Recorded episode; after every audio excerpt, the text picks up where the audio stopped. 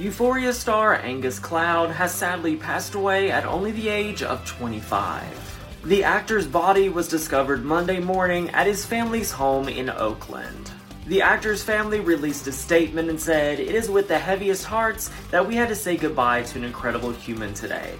As an artist, a friend, a brother, and a son, Angus was special to us in so many ways. They continued and said last week we buried his father and intensely struggled with his loss. The only comfort we have is knowing that Angus is now reunited with his dad, who was his best friend.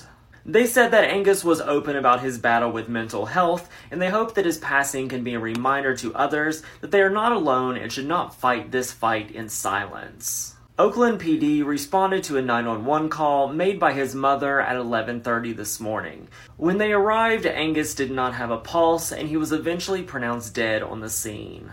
A source close to the family told TMZ that Angus had been battling severe unalive thoughts after getting back from Ireland where they buried his father. Short Cast Club